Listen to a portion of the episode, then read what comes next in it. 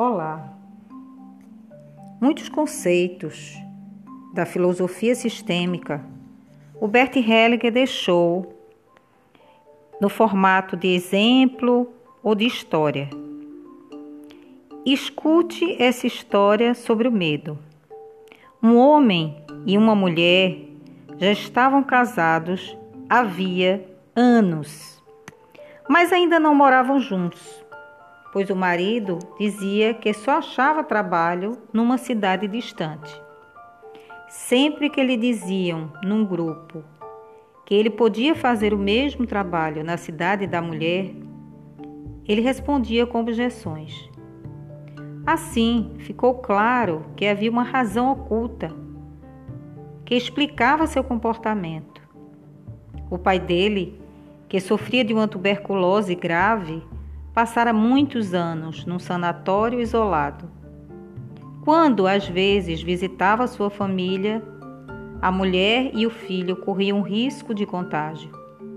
O perigo já passara havia muito tempo, mas agora o filho assumira o mesmo medo e o mesmo destino do pai e se mantinha afastado da mulher como se seu contato também fosse perigoso. Perceba que esse exemplo que deixou como legado Bert Hellinger exemplifica claramente uma condição de emoção adotada.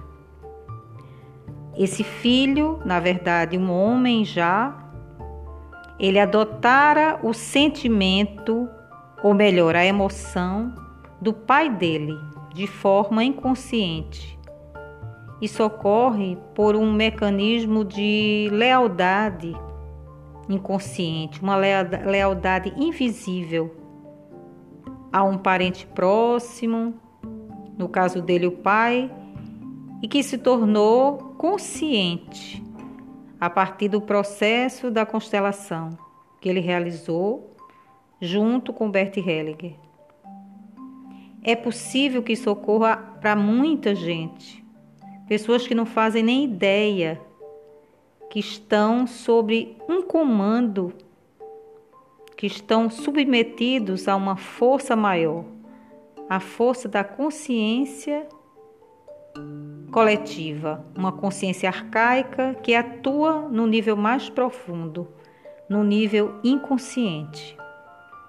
Eu espero que tenha sido útil para você escutar essa história do Bert. Você vai encontrar esse registro no livro No Centro Sentimos Leveza, na página 66. Ah, em tempo, será que você tem aí no seu coração algum sentimento ou, é, ou mesmo emoção adotada?